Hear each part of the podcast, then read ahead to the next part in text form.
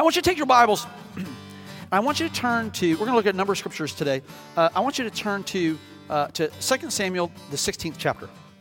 2 Samuel, the 16th chapter. As you're turning there, let me share with you this thought from Hebrews chapter 12. Hebrews chapter 12, the writer of Hebrews says this. He says, "See to it that no one misses the grace of God, and that no bitter root grows up to cause trouble and defile many." That no bitter root grows up to cause trouble and defile many. God, as we take time to look at your word today, let it indeed be a lamp to our feet, a light unto our path. God, help us to hide your word in our hearts that we might not sin against you. We commit these things to you. We thank you and we praise you. In Jesus' name, amen. 2 Samuel, the 16th chapter. Turn to 2 Samuel chapter 16. And while you're doing that, let me offer you a thought to you, a free bonus. Okay? And that is this.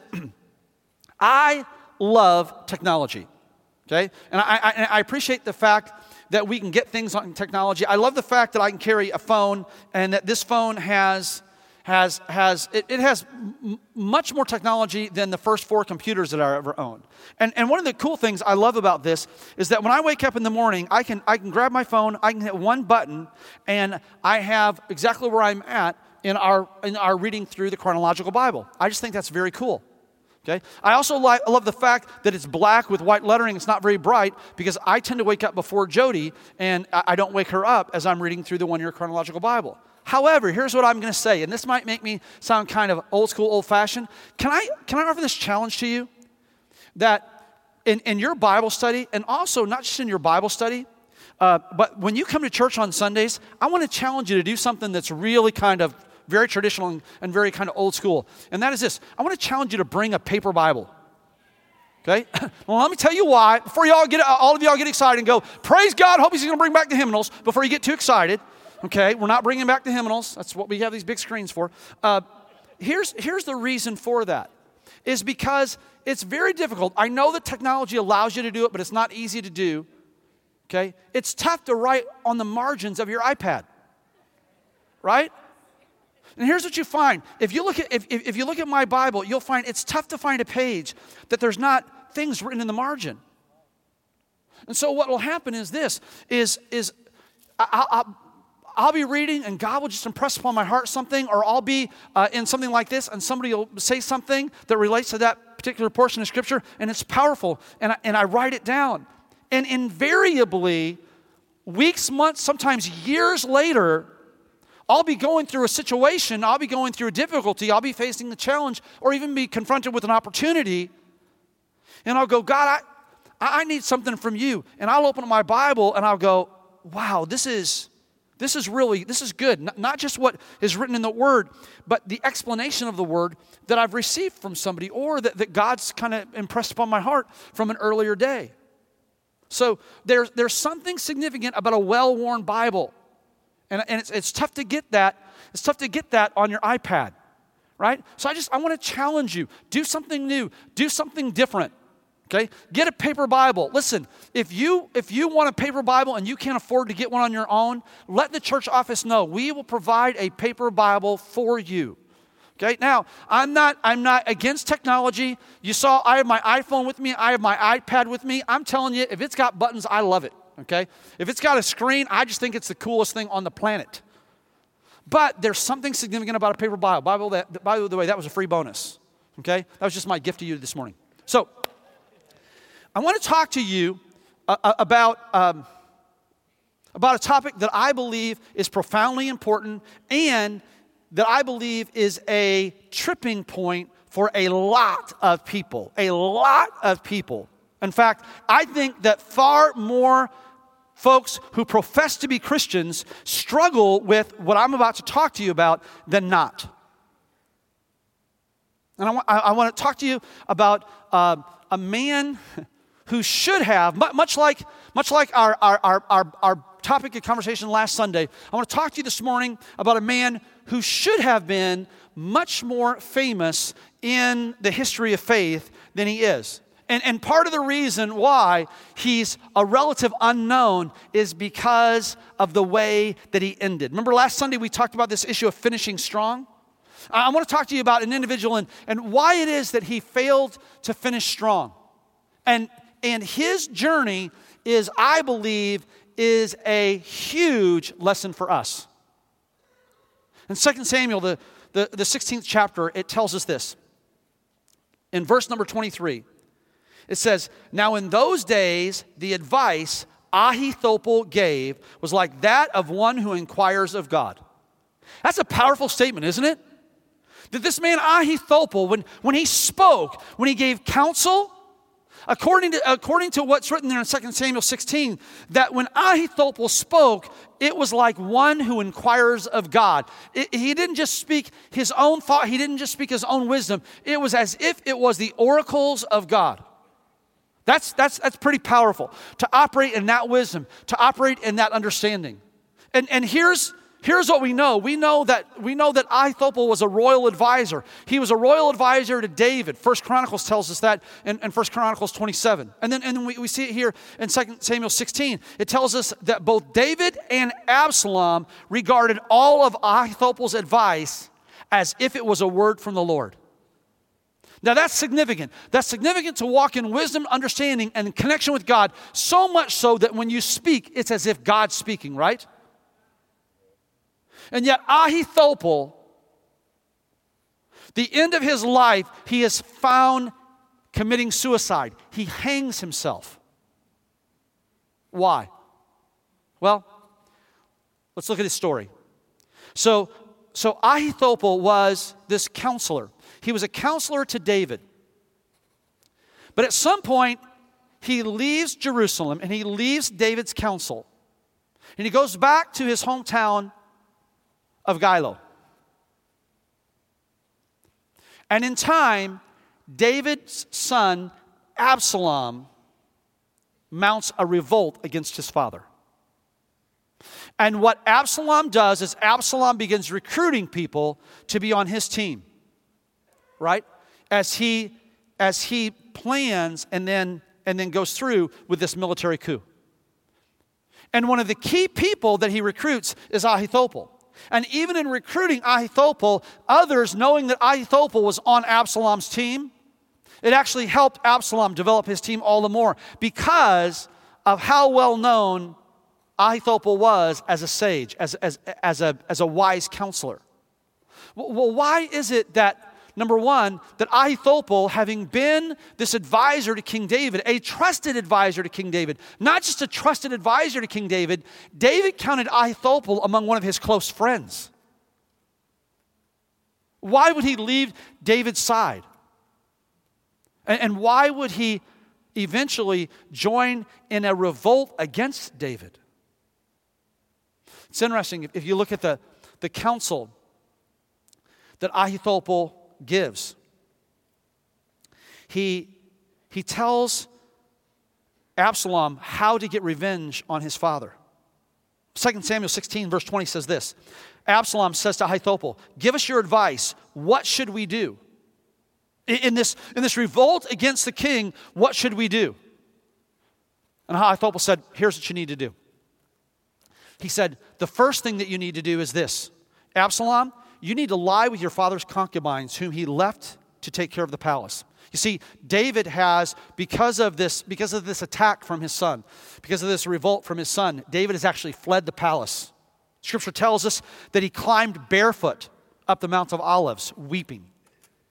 He left with a few of his trusted advisors, and he's gone into hiding because his son is attempting to take his life. And so he's left part of his staff, and he's left his concubines there in the palace. And Ahithophel says this: "This is what you should do, Absalom. You should go and lie with your father's concubines, whom he left to take care of the palace. Then all Israel will hear that you have made yourself a stench in your father's nostrils, and the hands of everyone with you will be strengthened." So they pitched a tent for Absalom on the roof, and he lay with his father's concubines in the sight of all Israel.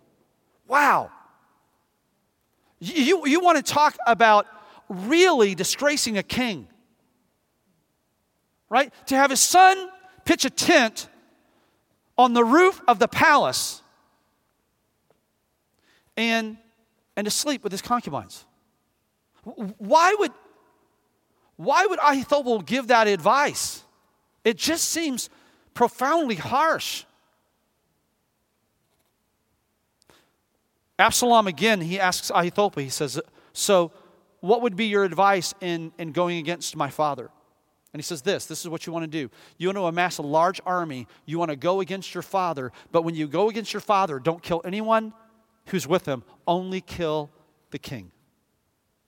Then all of the people will, number one, they'll see how strong you are. Number two, they'll recognize that you haven't harmed them. And the people will quickly come and they will support you. And they will recognize you and honor you as king. Ahithophel's advice. First of all, disgrace your father by sleeping with the women in his life. Secondly, put him to death. Seems like strange counsel that would come from a trusted advisor and a close friend. Why would Ahithophel give that advice? Well, here's the reason why. You see, Ahithophel was not just a royal advisor to King David. Ahithophel was also the father of a gentleman by the name Eliam. Eliam was counted among David's mighty men. He was one of the warriors that was faithful to David. Eliam was also the father to a beautiful girl named Bathsheba. Ahithophel was the grandfather to Bathsheba. Can you imagine? As his granddaughter is growing up, she's a beautiful girl. She has a wonderful grace about her. And there's a joy in her life. You hope that she finds strength in marriage, and that she finds a man who will be worthy of who she is and worthy of being connected to your family. And then that happens. Bathsheba becomes betrothed to this gentleman named Uriah, who was a mighty warrior, a valiant warrior in David's army. His name was Uriah the Hittite. And he's a man of profound character. And we know that he's a man of profound character, and we know that he's a man of profound loyalty when we read in Scripture, when we read in the story of David with Bathsheba, right? Because when Uriah is brought home, Uriah won't even lay with his wife while the rest of the men are in battle. He's a man of profound character.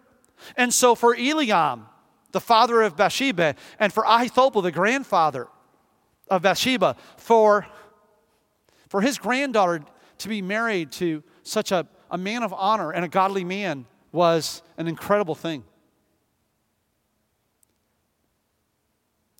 Bathsheba was someone he could be so proud of. And then one day in the spring when kings go off to war, David doesn't. David remains at the palace. His palace is built in the city of David on one side of a hill. You go down that hill, there's a lower portion of the Kidron Valley, and then there's the other side of the hill going up onto the Mount of Olives. David's palace was on one side of that hill. The home of Bathsheba and Uriah was on the other side of the hill. And as David is sitting there relaxing in his palace, he looks over and he sees her. And he wants her. And as the king, he can have whatever he wants. And so he sends his advisors to get her. And what's a girl to do? It doesn't matter how much you try to keep this story secret. The fact that there were people involved in going to get Bathsheba, there are folks who know the story. And so one person tells another, don't tell anybody else. Who tells one more, don't tell anybody else. And now everyone knows, but nobody knows.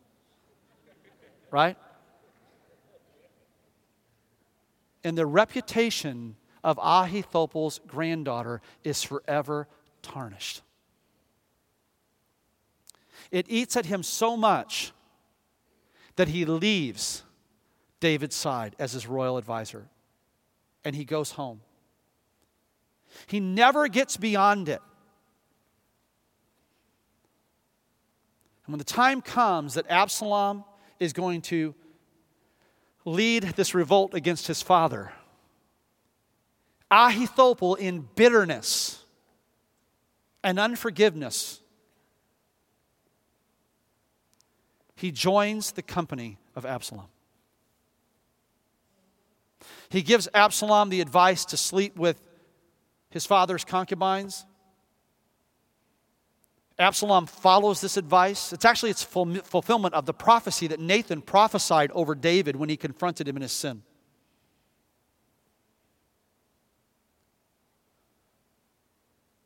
Absalom asked him again, and he told him, kill David. Go after David, kill David alone. Absalom asked another for advice, a gentleman by the name of Hushai. It tells us this in 2 Samuel 17:14. Then Absalom and all the leaders of Israel said, Hushai's advice is better than Ahithophel's. And Ahithophel, according to 2 Samuel 17:23, Ahithophel was publicly disgraced when Absalom refused his advice. So he saddled his donkey, went to his hometown, set his affairs in order, and hung himself. Bitterness. Unforgiveness. It's something that God's Word talks to us about in a significant fashion. There's an exhaustive amount of information in the Word of God on this issue of unforgiveness and bitterness. And the reason is because it is such a major issue. And here's what I know, because I spend time with you. Here's what I know, because we do life together.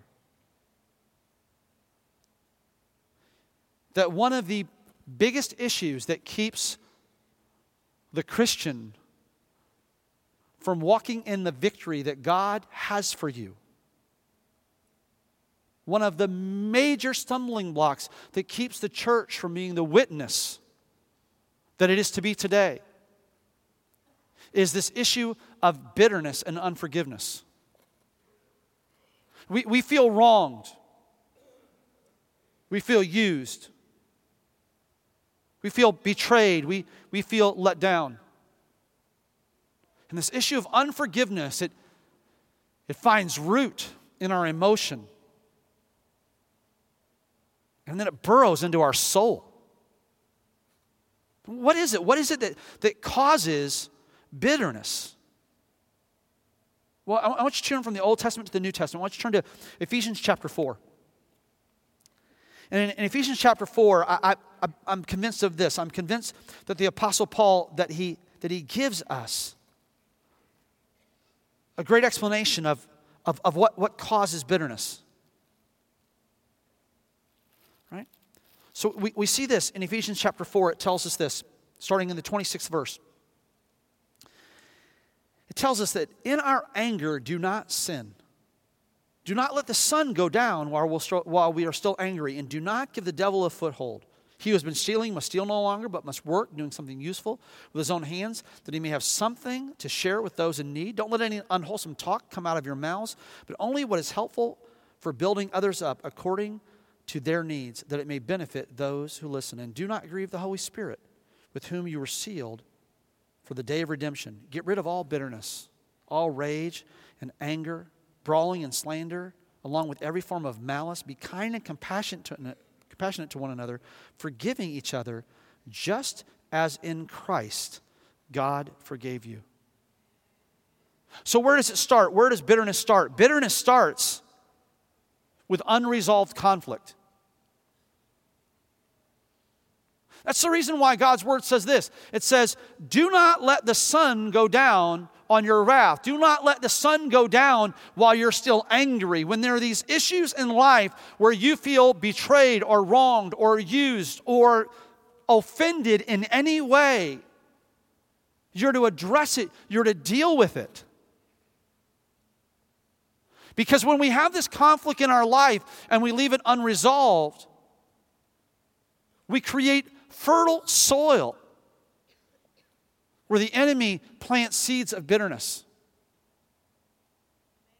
I've seen it in my own life. I've experienced it in relationships.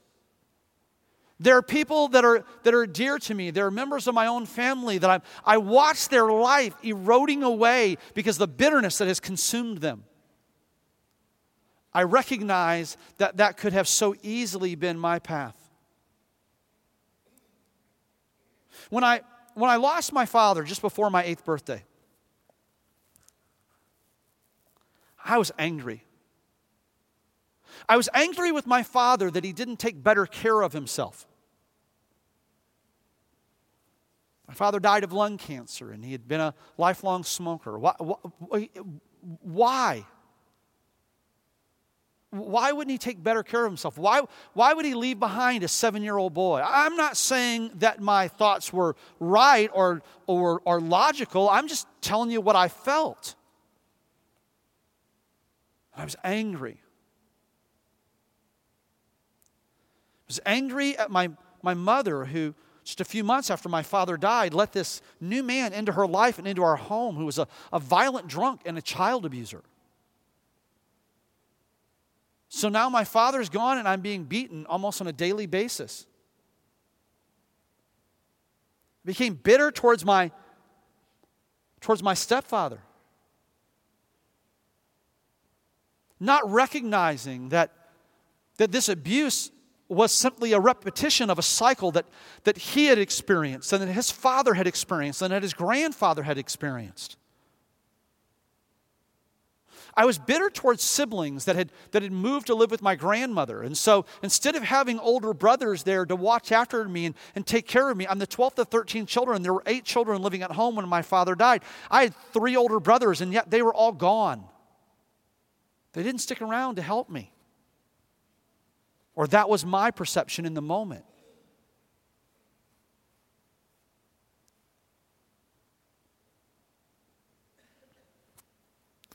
I was first introduced to Jesus the summer before my father's death. A little Baptist church in Fort Myers, Florida, Bible Baptist Church. And I accepted Christ. I came to an altar at a Sunday night service. Right? Some of you have been there. You know, summer Sunday night in a church in Florida that's not air conditioned. See, that's, folks, we really need to thank God for what we have here, okay? Because, I've sat on that hard wooden pew where it's 98 degrees with 98% humidity. And you're just praying that lady sitting next to you that she'll fan that big fan just a little bit more, right? I'll tell you what, that night when our pastor, Reverend R.A. Lane, when he preached on hell, I knew hell. Because we were experiencing it right there at Bible Baptist Church. Right? And when he got to that point, at the end of the service, when he started to get into the low, slow flow, right? That's when you know they're about to land the plane, right? When they get into that low, slow flow. Dear friend. Are you here tonight? Night.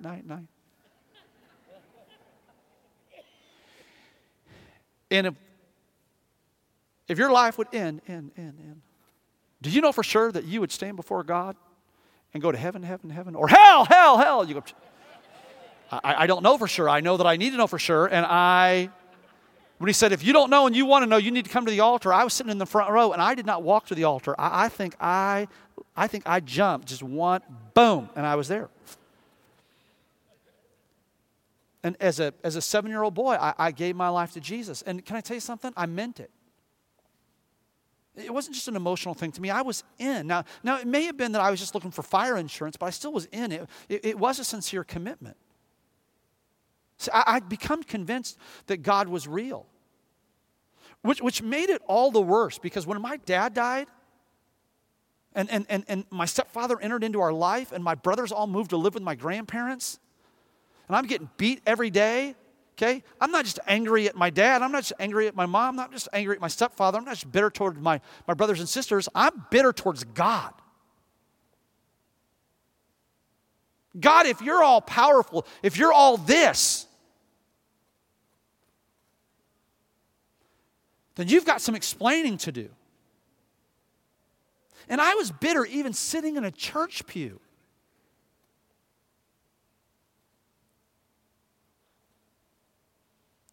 And here's what I know.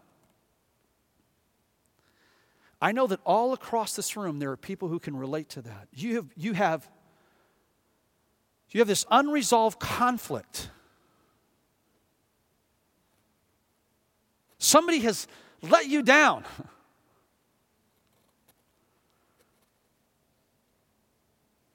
They've wronged you. And it's legitimate. But instead of following God's directive regarding forgiveness, you carry that. And you buy into the hellish lie, I can't forgive them. There's no way I can forgive them. That's not true. And part of the reason that we get sucked into this is because we have an incorrect assumption about what forgiveness even is. I've heard people say this, I can never forget what that person did. You know, we're told we should forgive and forget, forgive and forget. The Bible does not say forgive and forget. The Bible says forgive. Okay? Let me offer this to you. I stand before you. I could tell you vividly the wrongs that were done to me as a child. I could point out the scars on my body that I carry today of the wrongs that were done to me as a child. There's no way to forget those things. But forgiving and forgetting are two very different things. Forgiving is this. Forgiveness is forever giving up the right to hold a person accountable for their actions or attitudes. Forever giving up the right to hold a person accountable for their actions or their attitudes. Okay? The other thing that I want you to know is this, is forgiving someone and returning to the same place in relationship are two different things. And here's the reason why. Because relationships are based on trust. And trust should not be given, trust should be earned. God doesn't even say, hey, trust me. He says this, faith comes by hearing and hearing by the word of God. When Jesus called his disciples to follow him, he took them down this progressive path of trust. And he proved himself, right? But the issue of forgiveness, forever giving up the right to hold someone accountable for their actions or attitudes, friends, that's a non-negotiable. And Jesus said this, the measure with which you forgive others, that's the measure with which the Father forgives you. If there is bitterness and unforgiveness in your heart, you will not see God.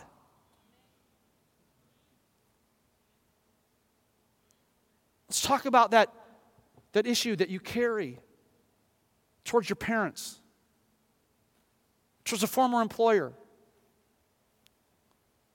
towards a sibling, or how about this, towards a pastor?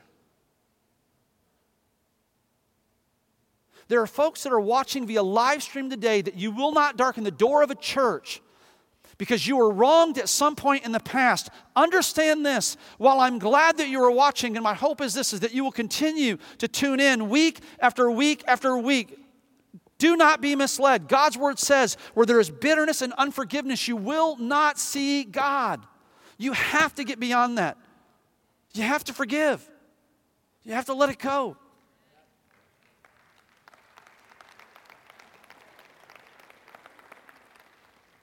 Let me tell you this about me. It's not a question of when I'm going to frustrate you, irritate you, offend you, disappoint you, let you down. It's a matter of when.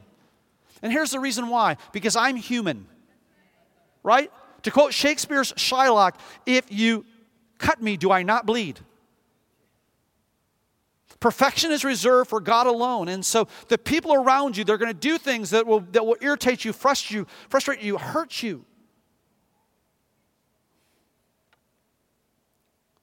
Forgive just as in Christ God forgave you. You know, God forgave me.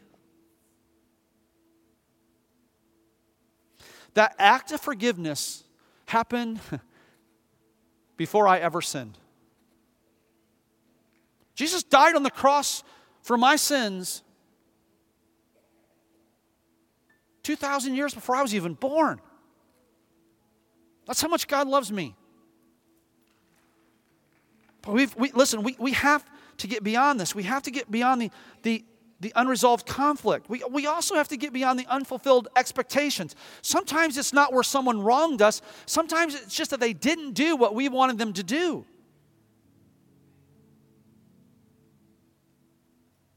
I'll tell you an experience that I had as a pastor that shattered me.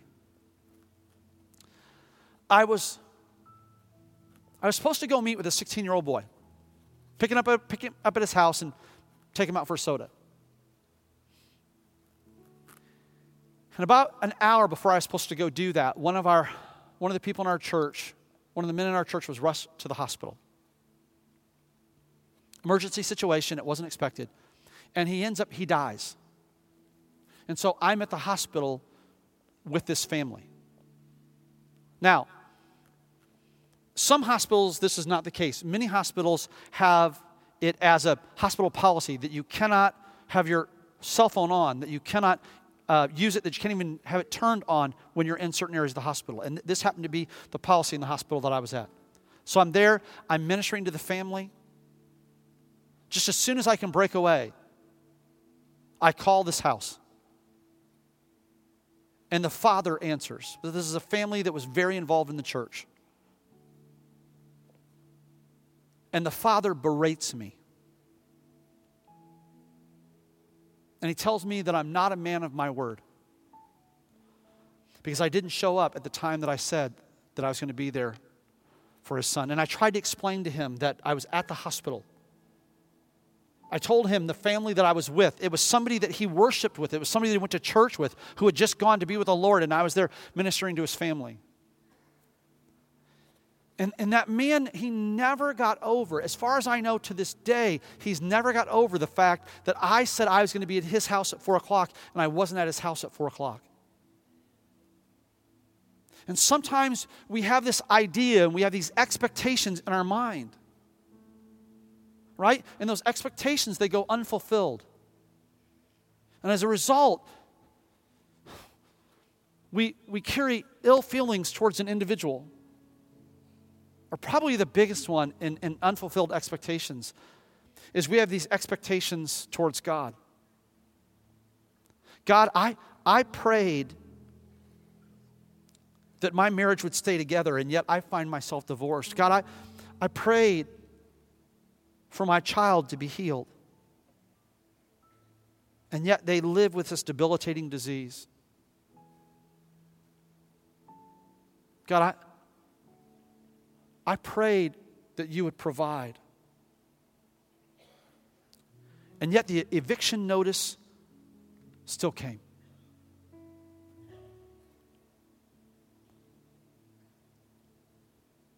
Unresolved conflict, unfulfilled expectations, and an unanswered prayer. Bitterness just sets in.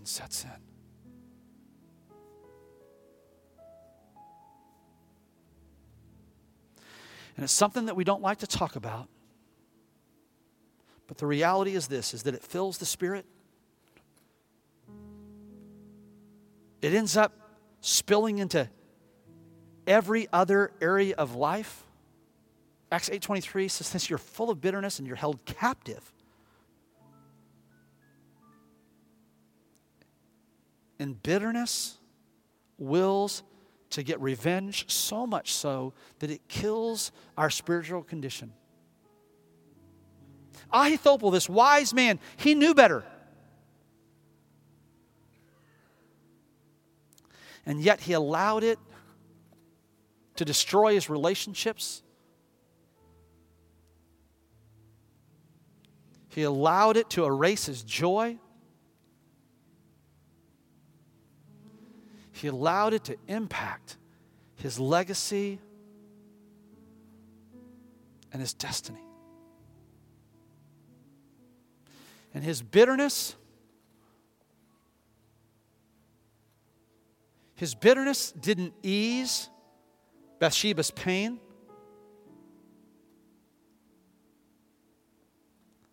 It only added to it.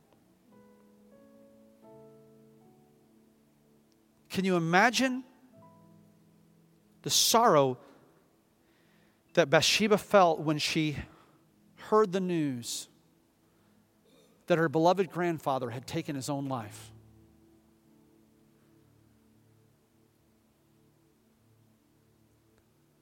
It seems impossible to think that she would not know of this bitterness and unforgiveness that had taken the highest of tolls. So how do we do it? How do we get rid of this bitterness? So just real quickly, three things real quickly. Number one is this. Paul says this at the beginning of Ephesians 4. He says, as a prisoner for the Lord, then, I urge you to live a life worthy of the calling that you have received. I think it starts with acknowledging what God has done for us and God's grace towards us. God demonstrated his own love for us, and that while we were yet sinners, Christ died for us. If we confess our sins, he is faithful and just to cleanse us from our sins. Right? He offers complete forgiveness. As far as the east is from the west, that's how far he separates our sins from us. His grace comes without condition. God forever gives up the right to hold you accountable for your actions or your attitudes. Totally, completely.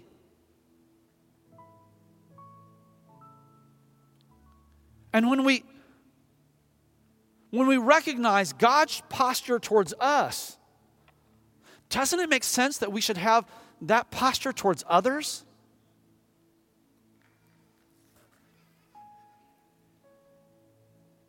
He goes on to say this in verse 2. Be completely humble and gentle. Be patient, bearing with one another in love. I think one of the big reasons that bitterness can have such a way with us is because of this issue of ego. No doubt part of Ahithophel's problem was this. It was the sullying of his family name.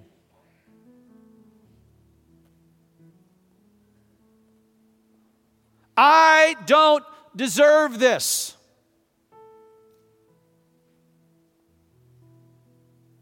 I'm not going to forgive them. I'm not going to give them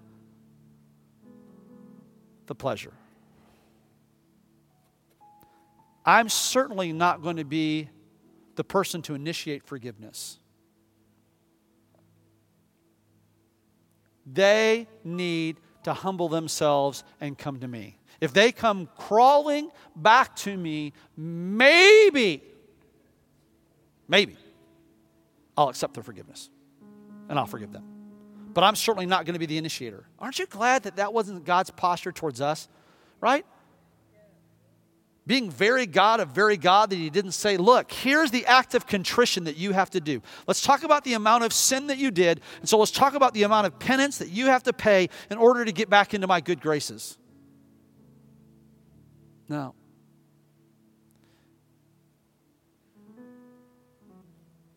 He demonstrated his love for us, and that while we were yet sinners. And then we address the issues. With mercy and grace. As a prisoner for the Lord, then I urge you to live a life worthy of the calling you have received. Be completely humble and gentle. Be patient, bearing with one another in love. Make every effort to keep the unity of the Spirit through the bond of peace.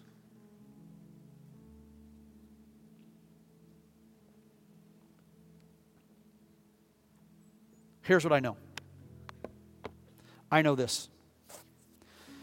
I know, ma'am, I know, sir, that God had you in mind when He laid the message of Ahithophel on my heart. And I know that you've carried this unforgiveness for far too long.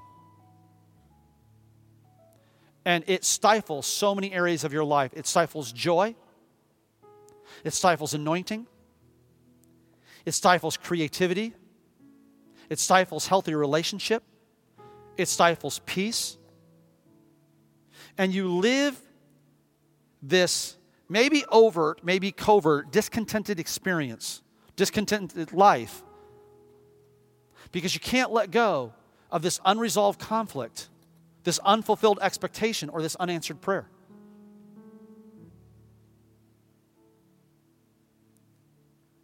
And God has brought you here today to say, it's time to let it go. I can't let it go. That's a lie the enemy has convinced you of. Listen to me. That's a lie the enemy has convinced you of. I can do all things through Christ who strengthened me. And so you can absolutely walk in forgiveness and freedom today. That bitterness that has taken root and now has blossomed in your life, God has brought you here to dig that out finally and completely.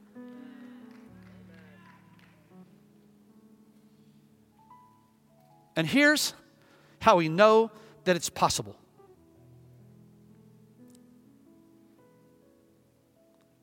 Father, forgive them, for they know not what they do.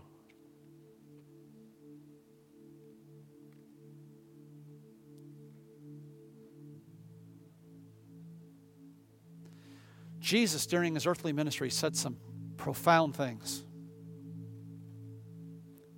That sentence ranks right up there with the most profound. As they're mocking Him, as they're spitting on Him, as they're beating Him,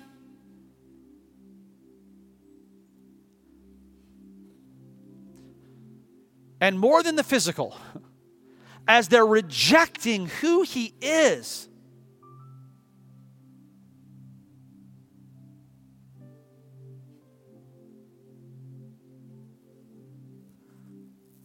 Father,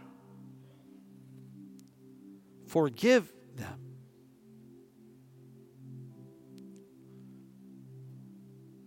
For they know not what they do. I wonder how history would be different if Ahithophel, this man of great wisdom,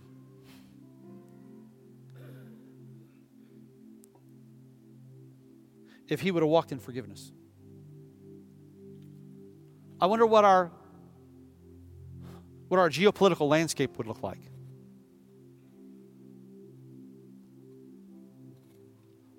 Wonder how our world would be shaped.